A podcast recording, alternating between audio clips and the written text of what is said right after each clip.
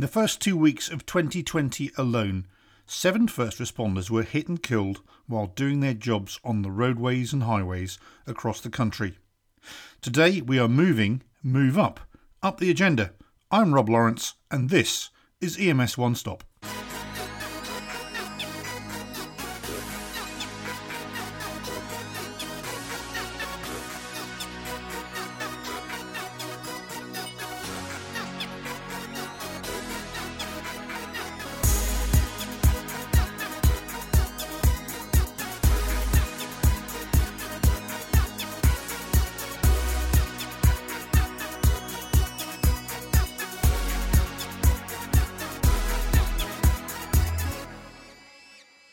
Hello, and welcome to my audio version with additional commentary of my EMS1.com one stop column. Education, awareness, constant reinforcement, and stronger legislation in highway safety are the themes of my article today. It was just a month ago, on Saturday, the 11th of January, that emergency services responded to the scene of a vehicle crash on the northbound lanes of Interstate 27 in Lubbock, Texas.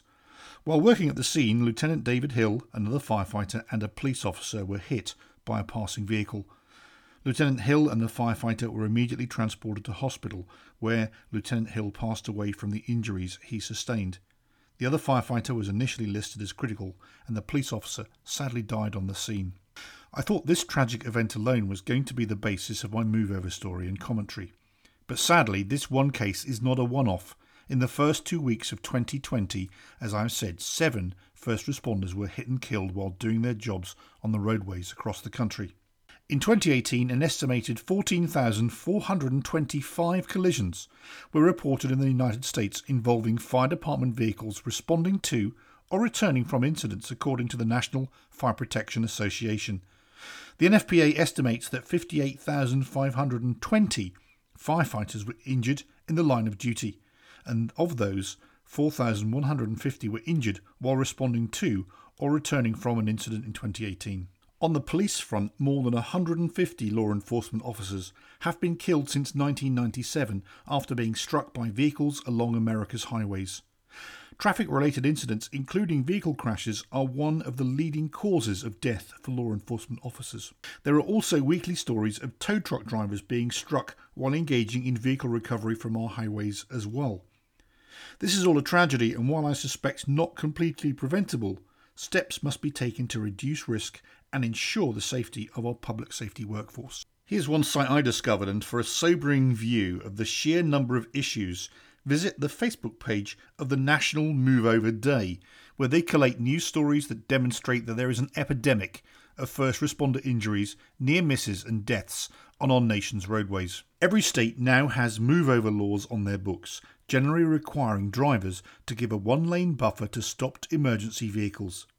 These laws require drivers approaching stationary vehicles that are displaying flashing lights, including wreckers or utility vehicles displaying flashing lights travelling in the same direction, to vacate the lane closest if safe and possible to do so, or at least slow down. In some states, it also includes municipal vehicles, utility vehicles, and Department of Transport vehicles displaying flashing lights as well. Individual state laws, of course, should be researched to see what the situation is in your state.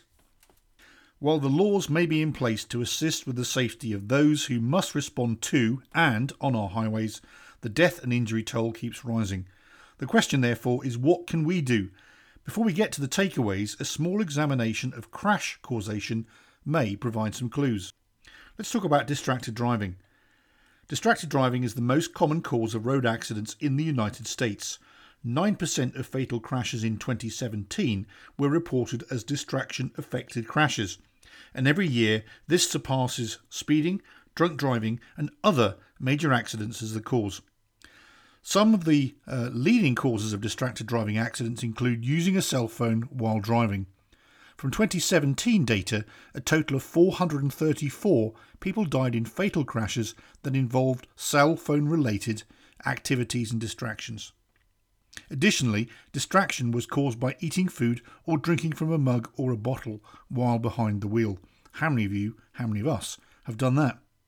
Data from 2017 also indicated there were 599 non occupant, which is pedestrian, bicyclists, and others killed in distraction affected crashes, and, as we know, some of these were first responders. On to speed. Motor vehicle accidents that involve speeding are also a major cause of fatal road injuries.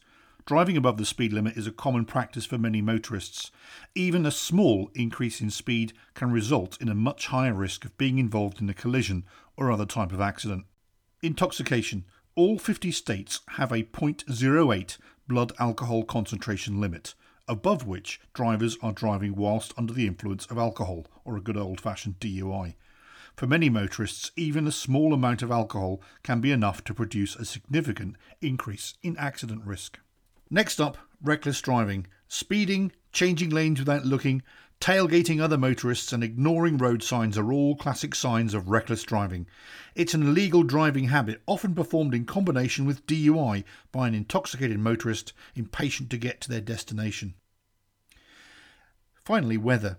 It may not come as a surprise to many readers or many listeners who have spent their fair share of time responding to highway incidents and accidents, but rain is one of the leading causes of traffic accidents. Wet weather driving risks are also amplified by poor car maintenance, such as tyres that don't provide a deep enough grip or aren't properly inflated. Because of the safety risks associated with driving in intense rain, it's important to be alert and aware of road conditions, speed limits, and traffic during rainy weather. Let's move on to our roadside safety takeaways, do's and don'ts.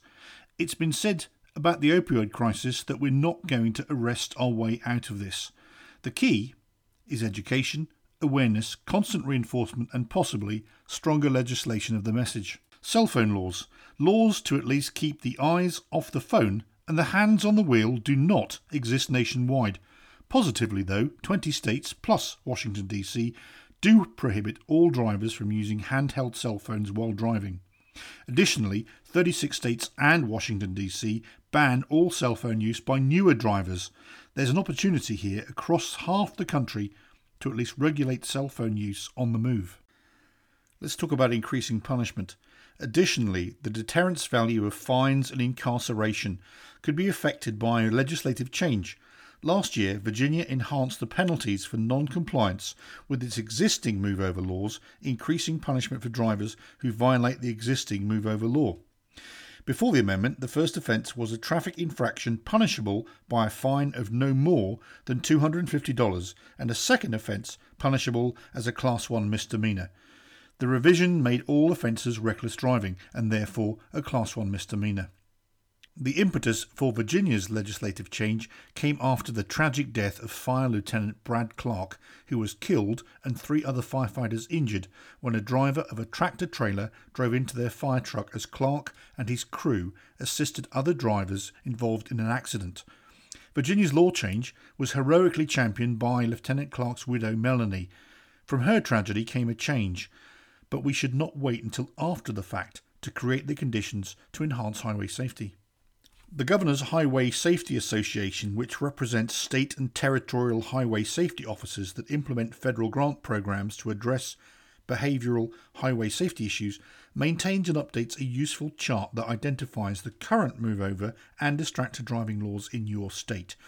Visit that chart by clicking on the link on the original EMS1 article, and perhaps if you're not covered by some of this, maybe it's time to lobby for a change live legislation.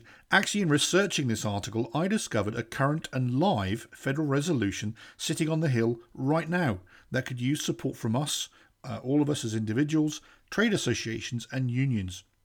House Resolution 373 supports the goals and ideals of a National Move Over Law Day. Representative Andy Biggs of Arizona introduced this resolution in May of 2019, and importantly, this has bipartisan support and is co sponsored by Representative James McGovern. 373 has been referred right now to the House Transportation Subcommittee on Highways and Transit, and so again, if you follow the link, look it up, perhaps you can give it some support too. On to education. Move Over Law education and enforcement campaigns are regularly delivered across the country, and perhaps we could all rally under the aforementioned National Move Over Day legislation uh, as I just described. There are many resources available online to assist departments in creating these campaigns, including NHTSA and also the other AAA, the American Automobile Association. Additionally, NHTSA administers over $500 million in grant programs annually.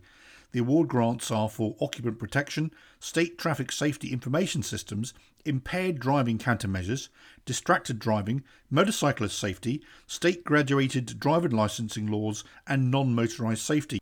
I have to go off script at this point and actually big up the highway transportation safety grants because back in my old shop in Richmond, Virginia, we were the recipient of tens of thousands of dollars of highway safety grants for our motorcycle safety program. So take the time, research it, and apply because you may be lucky and get some money in order to push back into uh, road safety and, of course, the safety of our providers. Finally, I'm going to mention TIM. You should all be familiar with TIM, the Traffic Incident Management Process, and be a participant. TIM consists of a planned and coordinated multidisciplinary process to detect, respond to, and clear traffic incidents so that the traffic flow may be restored as safely and as quickly as possible. Effectively, TIM makes our responders safer. So if you visit my EMS1 article on the ems1.com site, you'll see there's many, many links to the references that we've discussed here today. Uh, but here is my call to action to you. So review the traffic laws for your own state. See who is included in the move over law. Is it just police or is it much wider? Understand if your state has a hands free mobile phone law. Remember, half of the states in the country don't have a look at House Resolution 373 and support that bipartisan request for a national move over day. And finally, as I've said, we love free money, so have a look at the NHTSA Transportation Safety Grant. Remember, I've already said you have to be in it to win it. So that's all my take. I would love to hear yours in the comments section of the social media platform that you viewed my article on. Please follow me on Twitter at UKRobL or find me on LinkedIn. So I've been Rob Lawrence. This has been EMS One Stop, and until next time, bye for now.